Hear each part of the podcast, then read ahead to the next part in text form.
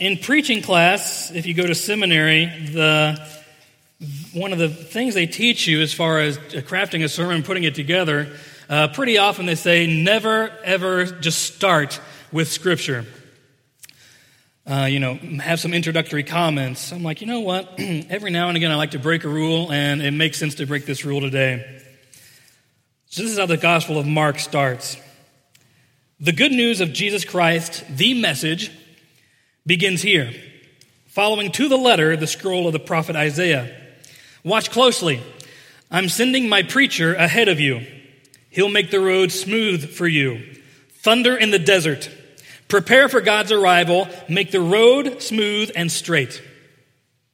John the Baptizer appeared in the wild, preaching a baptism of life change that leads to forgiveness of sins. People thronged to him from Judea and Jerusalem, and as they confessed their sins, were baptized by him in the Jordan River into a changed life. John wore a camel hair habit, tied at the waist with a leather belt. He ate locusts and wild field honey. And as he preached, he said, The real action comes next.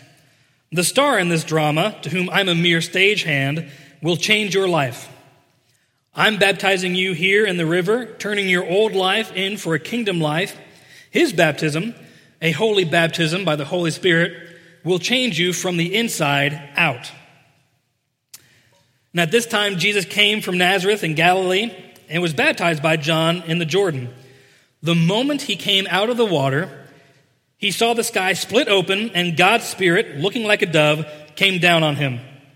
Along with the Spirit, a voice You are my Son chosen and marked by my love, pride of my life. And at once, this same Spirit pushed Jesus out into the wild. For 40 wilderness days and nights, he was tested by Satan. Wild animals were his companions, and angels took care of him. After John was arrested, Jesus went to Galilee, preaching the message of God. Time's up. God's kingdom is here. Change your life and believe the message. So I get the pleasure of starting a brand new uh, message series this morning. The message series is called Simply Jesus. And kind of the spirit behind it, or what we were thinking, is we wanted to kind of lead in the weeks going up to Easter Sunday, which is April 21st this year. We wanted to kind of lead into Easter over the previous weeks, or weeks leading up to it, looking strictly at Jesus himself which we talk about Jesus every single week here at Southwest, but you know, we have a number of themes or topics that we'll cover in a given year. I think to this point we've talked some discipleship, some relationships, some generosity.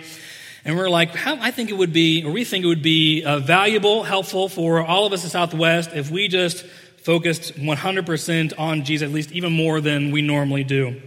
Uh, so, because we want to be, you know, you know very, um, you know, well, upfront and honest, uh, just so you know, this series, especially today's message, is heavily influenced by a book by the author N.T. Wright, and the book is called Simply Jesus. So that kind of shows you how creative we are around here, as far as how we title these things. You know, we're like, hey, we, we really can't beat that message. So, Simply Jesus.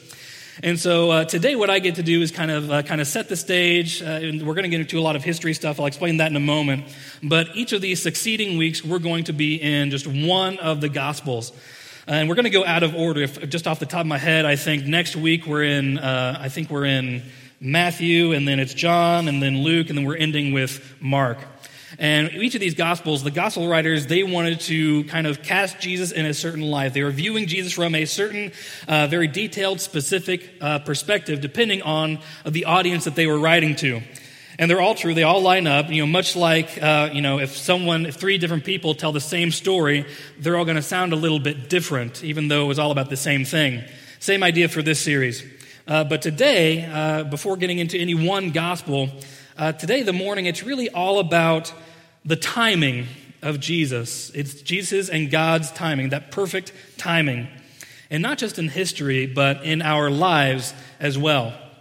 You know, normally I like to save, you know, what the message is about toward the end, but right up front, kind of where I'm going or what I want to do is say this is that Jesus comes at the just right time and he changes everything. If we let him, of course. Uh, so I'll have a story, and then we're going to get into some things, and I'll prep you for them.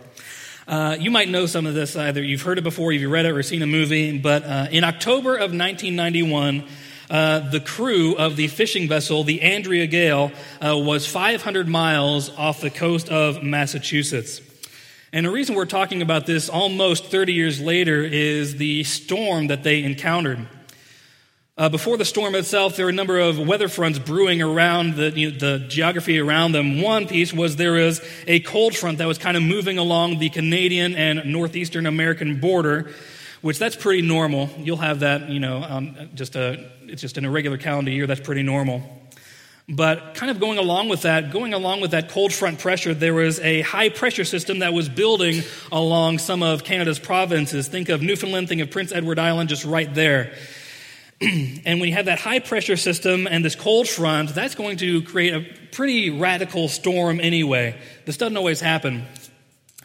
But then it wasn't just those two weather fronts that were kind of working together. There was a third one that was coming out uh, from the ocean, uh, some leftovers from a hurricane uh, coming from the southeast. But if you read the National Geographic article, uh, there was this quote that stuck out from meteorologist Robert Case. Uh, he said this he said, These circumstances alone could have created a strong storm, those two fronts he's talking about. But then, like throwing gasoline on a fire, a dying Hurricane Grace delivered immeasurable tropical energy to create the perfect storm. And so, in this late October 1991, with these three different weather systems, powerful weather systems converging all at once, the 72 foot Andrea Gail, they never had a chance. Only very light debris was ever found, and certainly none of the six man crew survived. And you might know the story again from National Geographic or the book or the film The Perfect Storm from a couple decades ago. N.T. Wright kind of sets that up in his book, Simply Jesus, as kind of setting the stage for exactly uh, the circumstances that Jesus found himself in when he came into the world. 2,000 years ago, similar storms were brewing, but certainly had nothing to do with weather. It was this perfect convergence of history and religion and culture and expectations of certain people groups and God Himself. We have the three weather fronts of the Roman Empire. We have the uh, history, the Jewish people, and God's perfect timing all coming together into Jesus coming into the world. And He's going to change everything. Now, I need to prepare everyone. Uh, this is history heavy, at least for the next five to ten minutes. So, I'm going to talk about the Roman Empire some, then I'm going to talk about the history of the Jewish people some, and then we'll get into some scripture. But just so you know, just, me, just mentioning the word history can send some people into fits of boredom. So, if I get the sense that everyone's eyes are glazing over, I'm going to scream. I will deliver on this promise. So just know we're going. I see you, Phil Garbark. Fell asleep instantly. So that's where we're going. We won't be here long, but it's so, so, so important to really understand this if we're going to uh, get the full sense of the perfection of God's timing in sending Jesus to earth. So here we go.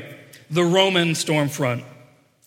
Uh, right around the first century, leading up to that, Rome had been building in power for centuries upon centuries. And until about 30 years before Jesus was born, uh, the Roman uh, system of government was it was a republic. So, um, in some ways, similar to, to our system, just there was a lot of representation. Well, around this time, the guy we know as Julius Caesar, uh, he was out, you know, taking territory for the Roman Empire, and uh, he decides to come back. He brings his army back to Rome and pretty much overthrows the entire system and sets himself up as the emperor. And kind of how he set things up is, you know, there was no there was no real voting. There was no. It was pretty much what he said goes. He was an emperor. Uh, he was he was the boss. He was the priest. He was the king. He was absolutely everything. But if you know your history, uh, when you try and change things like that, they don't like it. And uh, Julius Caesar, he was he was murdered. um, March 15th, actually, just had a couple days ago. Uh, he was murdered by you know uh, politicians and people who arranged for that. Well, when that powerful figure kind of leaves that vacuum, it means that a lot of other people are going to want to have that same position of power. So, with a lot of infighting and backstabbing and political intrigue, um, Julius Caesar's adoptive son, uh, Octavian, he ascends the throne after you know, kind of all the blood and the dust settles. And because, you know, it's an emperor role, uh, kind of like, you know, someone becomes pope, you got to get to change your name a little bit. Uh, Octavian starts going by Caesar Augustus. Caesar Octavian Augustus is how he's known.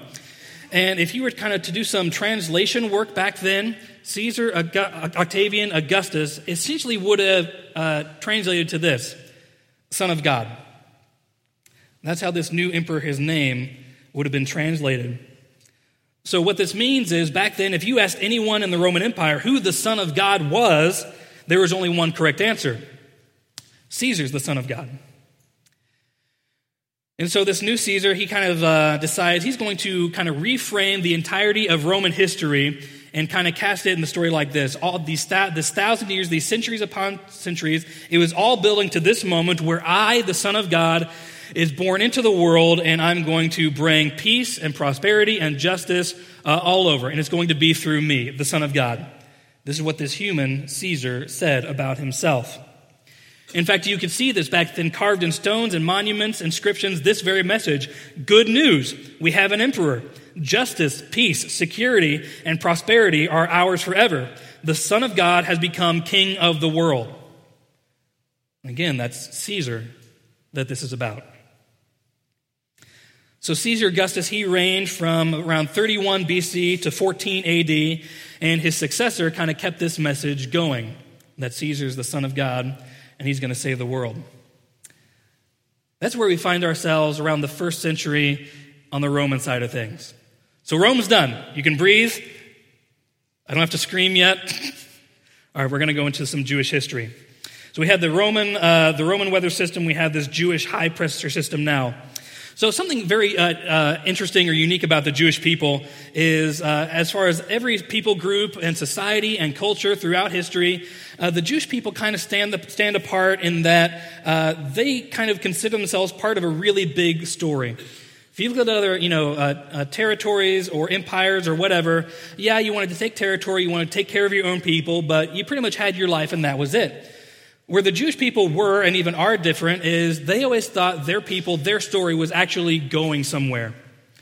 And we talked a little bit about that in the previous message series. You know, in Genesis 12, God appears to Abraham and says, Hey, three promises for you nation, land, and blessing. The entire world, you're going to have a nation, you're going to have descendants, and the entire world going, is going to be blessed through you and your descendants. And that was the story the Jewish people kind of clung to and really trusted in because God was active, God was evident, and God was working uh, with the people that He chose for Himself. So the Jewish people, they're very unique in this. They just knew that their story was going somewhere. And even if they, they, there were seasons uh, that they had to endure hardship or there was suffering, at least they clung on to hope. That's what set them apart from other peoples, as they had hope. Just think of uh, Exodus. And this Exodus story kind of happened a number of times.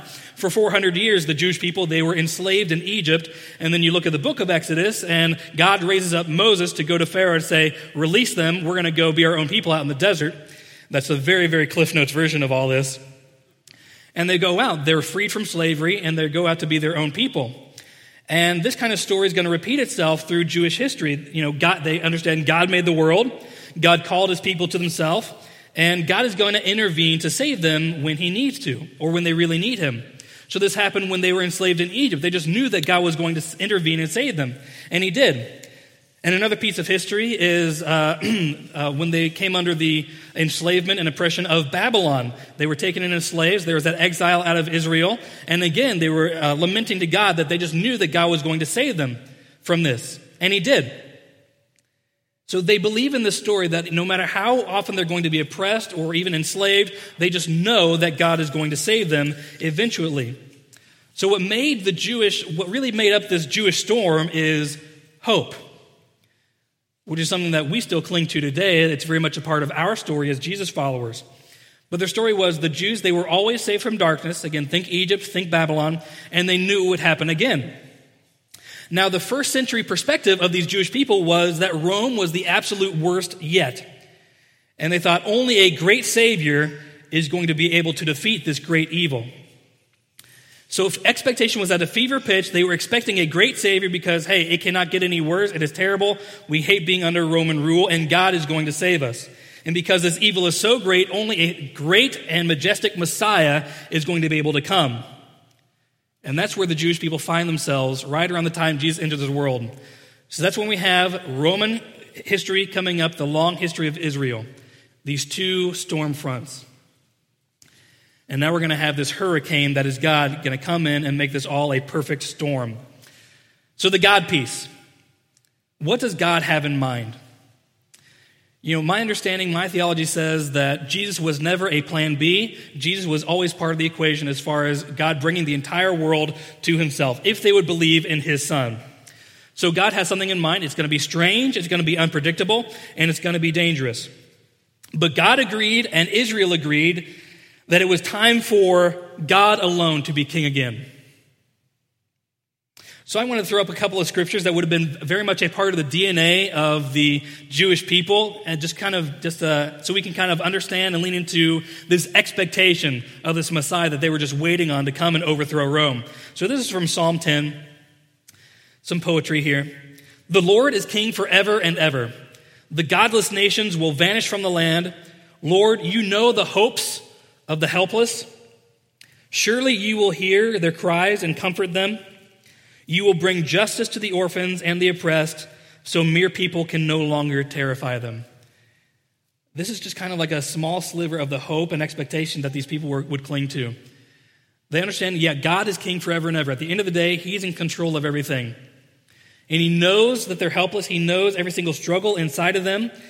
But the day's going to come where He's going to hear their cry, He's going to bring comfort, and He's going to bring justice. And they're going to have no longer any reason to fear uh, any human, any human ruler. Let's go to Malachi, a piece of prophecy. This is the very last book in the Old Testament. This is going to sound very similar to what we just read about in Mark. This is from the message Malachi 3:1. Look, I'm sending my messenger on ahead to clear the way for me. Suddenly, out of the blue, the leader you've been looking for will enter his temple. Yes, the messenger of the covenant, that's Jesus, the one you've been waiting for. Look, he's on his way. This is hundreds of years before Jesus comes on the scene. But it just speaks to the level of God knew exactly what he was doing. He was planting these seeds. He was kind of uh, making this path of breadcrumbs so people could hopefully realize that when Jesus did get here, they would recognize him. Doesn't quite happen that way, but we'll get into that in, in later weeks. Here's another piece that I really, really like. This is from the prophet Isaiah. There's a ton of prophecy about Jesus in the prophet um, Isaiah from chapter 52. This is what the sovereign Lord says Long ago, my people chose to live in Egypt. Now they are oppressed by Assyria. We see this history of enslaved and, and, and freed. What is this? asked the Lord. Why are my people enslaved again? Those who rule them shout in exultation. My name is blasphemed all day long, but I will reveal my name to my people, and they will come to know its power. Then at last they will recognize that I am the one who speaks to them. How beautiful on the mountains are the feet of the messenger who brings good news, the good news of peace and salvation, the news that God of Israel reigns. The watchmen shout and sing with joy, for before their very eyes they see the Lord returning to Jerusalem. The people of Israel just cannot wait any longer. They are ready for their rescuer, their savior, their Messiah to get here. And so, God, and there's only perfect timing, timing in God Himself, God planned for this to be the right time. And right around 4 BC, that's when we tend to think Jesus was born, God puts his plan into action. So Jesus is born. We, uh, many of us know that story of Jesus coming into the world, the whole Christmas season and all that. And he grows up. in his very first sermon, pretty much the bottom line is this repent because the kingdom of heaven is right here and right now. That's essentially the message of Jesus to his people then. And that is really, really good news. I always love reading this piece from uh, the Gospel of Luke, chapter 4. This is him coming back from the wilderness. He's starting to preach this message of repentance and the kingdom of God. Uh, verse 14 Then Jesus returned to Galilee, filled with the Holy Spirit's power. Reports about him spread quickly through the whole region, and he taught regularly in their synagogues and was praised by everyone. And when he came to the village of Nazareth, his boyhood home, he went as usual to the synagogue on the Sabbath and stood up to read scriptures. And the scroll of Isaiah, we just read from this, the prophet was handed to him.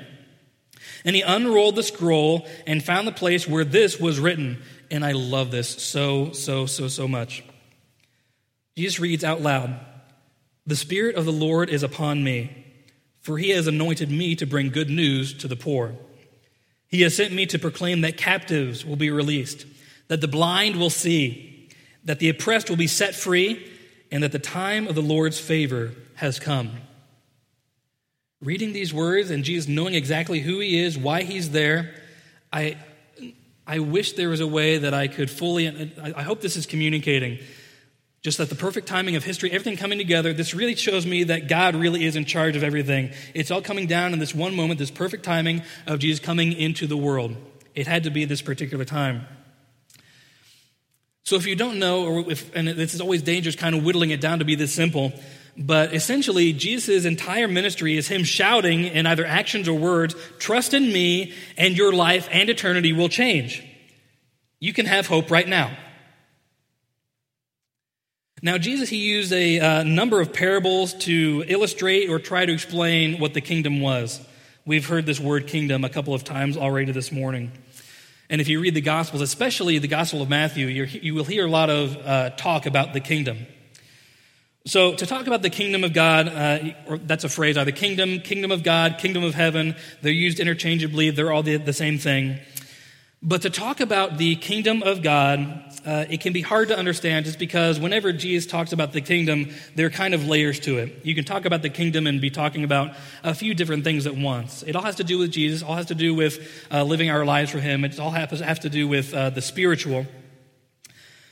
But one thing, just one thing that the kingdom of God means is that to be a part of the kingdom and to know and experience the blessings of it is letting Jesus be the good and perfect king of your heart.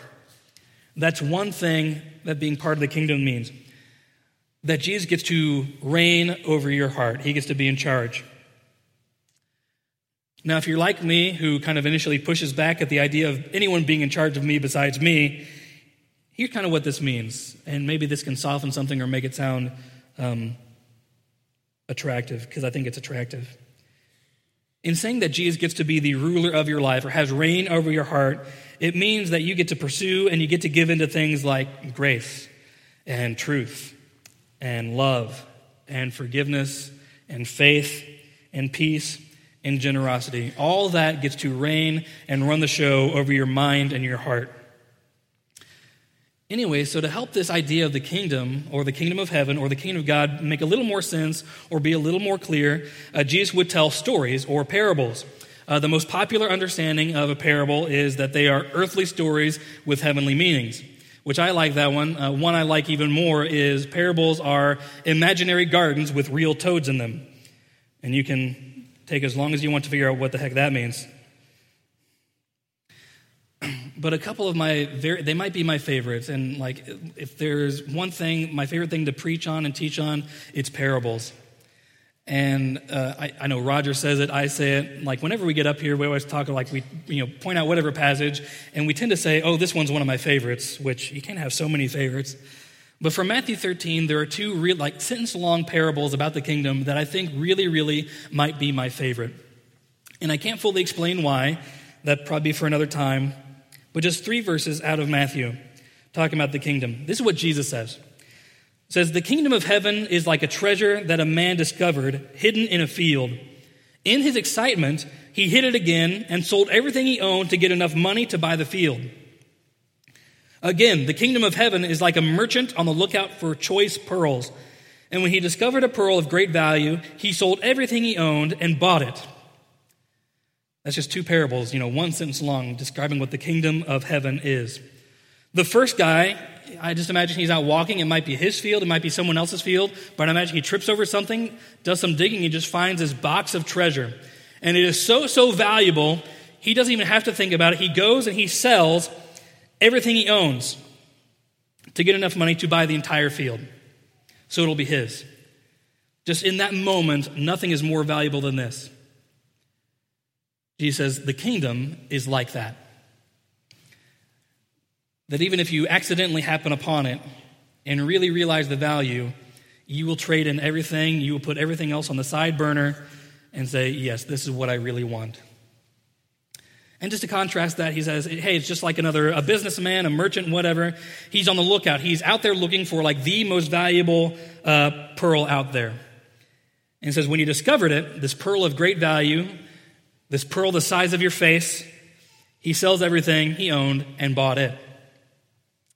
And one reason I like these two parables kind of side by side of each other is it speaks to the two ways that people um, come to know Jesus or come to know the blessings that uh, God can give, not only in this life, but in the next one. Some of us, you know, our stories is, you know, we, we might be living our life and we really weren't looking for a life change. We weren't looking for Jesus, but it just kind of feels like Jesus found us. We almost accidentally come into the kingdom, like one of these guys did.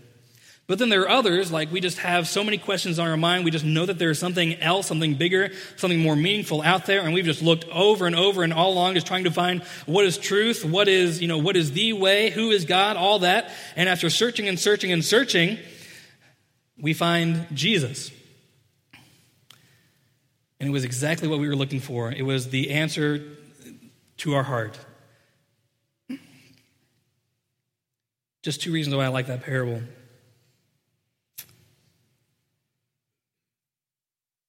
A reason why I, I, bring up that particular parable, and again, I would love to talk more and more about it. Just the the reason I bring that up is when it comes to like we share our testimonies or how we you know came to know Jesus, and each person's testimony is come up, it's made up of three different parts. It comes out to hey, here's my life before Jesus, here's how Jesus came into my life, and here's how life has been afterward. It's a simple three part if you want to be able to tell your story. But I don't want to say always, because that's a dangerous word. But most of the time, when people get to that point of when they met Jesus, the theme of the story always seems to be that Jesus showed up at just the right time.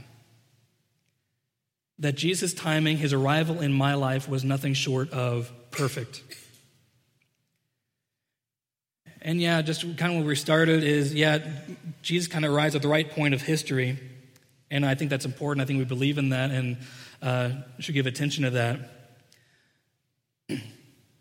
But also, John 3 says that God so loved the world, and we are the world, we are the people of it. And I think the timing of Jesus in our own lives is just as perfect. He's never late, not early, he's always right on time. And Paul knew this too. He writes this in the book of Romans, which is uh, heavy, heavy stuff. But right after this, we're going to do uh, we're going to dive into communion. But this is from Romans five. Paul writes this. He says, "When we were utterly helpless, Christ came at just the right time and died for us sinners." But God showed his great love for us by sending Christ to die for us while we were still sinners. And since we have been made right in God's sight by the blood of Christ, he will certainly save us from God's condemnation. For since our friendship with God was restored by the death of his son while we were still his enemies, we will certainly be saved through the life of his son. So now we can rejoice in our wonderful new relationship with God because our Lord Jesus Christ has made us friends with God. Paul understood the power of Christ's perfect timing. So we're in the practice every single week of observing communion. If you're on that team, uh, that can be your cue. But we do this every week because one, Jesus says to, he says, hey, whenever you gather in my name, and we do that every single Sunday morning, he says, I want you to do this. And it's a time of remembrance, our relationship with Jesus, what he did for us, what he continues to do in our lives. Jesus says, hey, this bread, it represents my body that's broken for you. Not broken for me, it's broken for you. And he says, uh, this wine is representative of my blood that is being spilled for you. And Paul all writes that, you know, Jesus came at just the right time for sinners, and that's every single one of us. And says we get to rejoice if we trust in, you know, Jesus' sacrifice and his death, burial, and resurrection. If we trust in that, then we get to rejoice. We get to rejoice in our wonderful new relationship with God because of what Jesus had done. Jesus alone. So, if you would, pray with me, and then we'll have uh, several minutes of just private worship and praying and reflecting and thinking whatever uh, you and Jesus need to cover in your heart. Uh, I pray that's what happens. But pray with me.